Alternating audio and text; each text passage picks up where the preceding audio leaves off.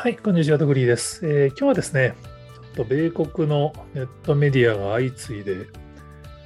苦戦していたり、経営破綻を発表したりっていうのが続いてますんで、ちょっとそれに関する記事を日経 MJ に寄稿しましたんで、ご紹介したいと思います。ちょっと日経 MJ 側が最近ネットに記事を転載してくれなくて、紙面のコピーがちょっと手元にあるんで、それを見ながら喋りますけど、今日ちょうど記事にも書いてあるんですけど、新興メディア、バイスメディアが、まあ、経営破綻を発表したっていうニュースが出ましたね。まあ、バイスメディアは多分知名度低いと思うんですけど、日本だとバズフィードの方が有名だと思いますね。バズフィードがニュース部門を閉鎖っていうのが、まあ、直近であって、4月だったかな、5月だったかな。まあ、これが結構インパクトがでかかったんですけど、それに続いて今度はバイスも、バイスは今度はニュースボーン閉鎖だけじゃなくても経営破綻ですからね。負債総額は推定で最大10億ドル。バイスメディアって一時期時価総額5000億円以上とか評価がついてた時期があるんですよね。まあ日本だとあんまり知名度ないと思うんですけど、まあアメリカではバズフィードもバイスももうその新興のネットメディアのまあ代表みたいな会社で、まあ、特にバズフィードはそのいわゆるこうコンテンツを SNS 上でバイラルさせることを軸に運営されたメディアで、まあ、バイラルメディアっていう言葉を世界中で流行らせたメディアでもあるんですよね。で、バズフィードはそれだけじゃなくて、その SNS でコンテンツをバイラルさせることにがうまい結果、メディアとしての収益もネイティブワードっていう言葉を流行らせたのがバズフィードが結構きっかけだったと思うんですけど、その、まあ、タイアップ記事的なネイティブワードで収益を上げて、その収益で今度は報道部門、調査報道にも力を入れて、まあ、新聞顔負けの調査報道を行って、ピューリッツァー賞も受賞するっていう、結構まあガチのメディアとして運営されてたんですよね。でそれが、まあ、今回ニュース部門を閉鎖と。バズフィードはあのハフポスト、アビントンポスト、ハフポストを買収して、ハフポにニュース部門があるんで、そこに統合っていう立て付けなので、まあ、完全にネガティブとは言い切れないんですけど、まあでも今、やっぱそのバズフィード、ハフポのその従業員数15%カットみたいな、やっぱり米国の不況の影響で、ネット広告のやっぱり収入が下がっているから、リストラする過程で、バズフィードのニュース部門閉鎖っていうのは結構やっぱり象徴的だったんですよね。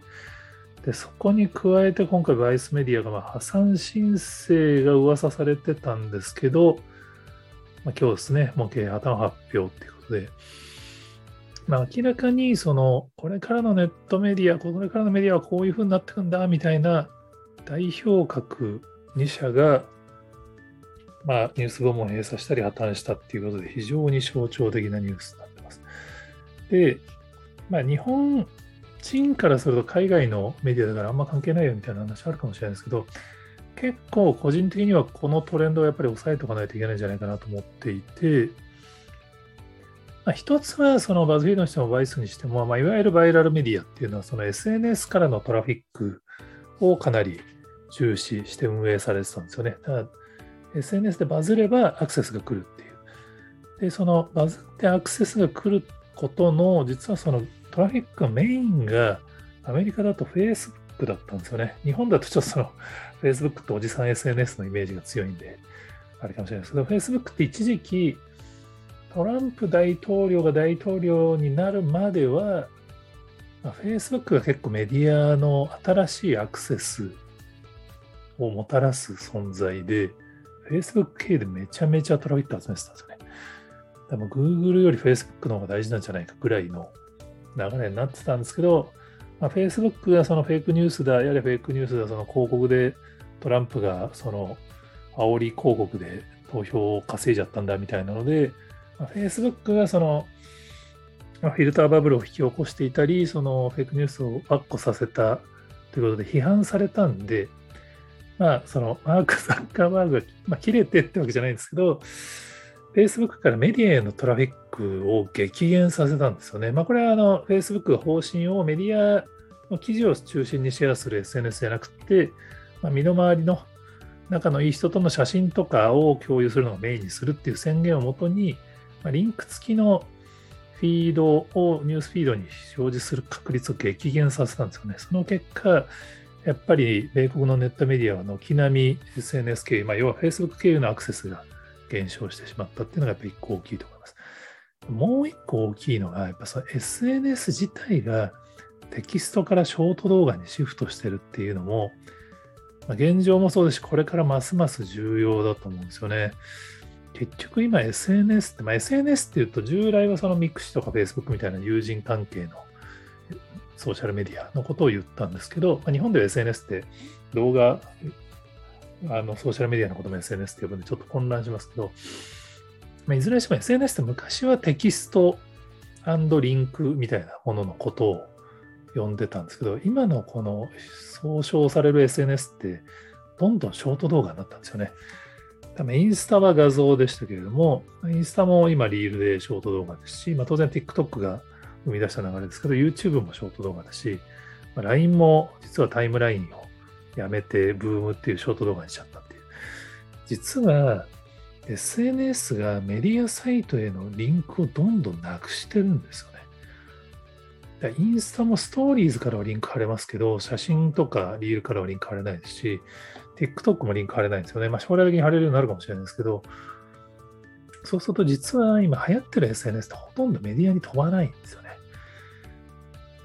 これね、結構すごい重要なことだと思っていて、さらに今後来る波は、今日ちょうどニュースで、フォーブスかなんか記事にしてましたけど、チャット AI が流行って検索に実装されると、実は検索経由のメディアへのトラフィックも激減するリスクがあるんですよ。今は結局その何か新しい情報を検索すると上の方にニュース記事へのリンクが出てきて、記事を読みに行って情報を知るんですけど、まあそれこそ Bing とか Google に実装された Bard とかが検索結果の横にそのトレンドの最近はこうですみたいな。例えばそのバイスメディアって検索したらバイスメディアは経営破綻を発表してうんぬんかんぬんみたいな情報が検索結果出ちゃうとわざわざメディアまで飛んでこなくなる人が増えるリスクがあるんですよね。これ結構ね、テキストメディア、まあ、僕もあの長文テキストブロガーなんで、もう本当全然他人事じゃないんですけど、やっぱりテキストっていうものからこの動画へのシフトが起こることによって、そのメディアの構造環境が変わり、そのテキストメディアのバイラルの全盛だった時に注目されていたこのバズフィードが、バイスが揃って苦境に陥ると。まあ、バイスは結構動画にも力入れてたんであれですけど、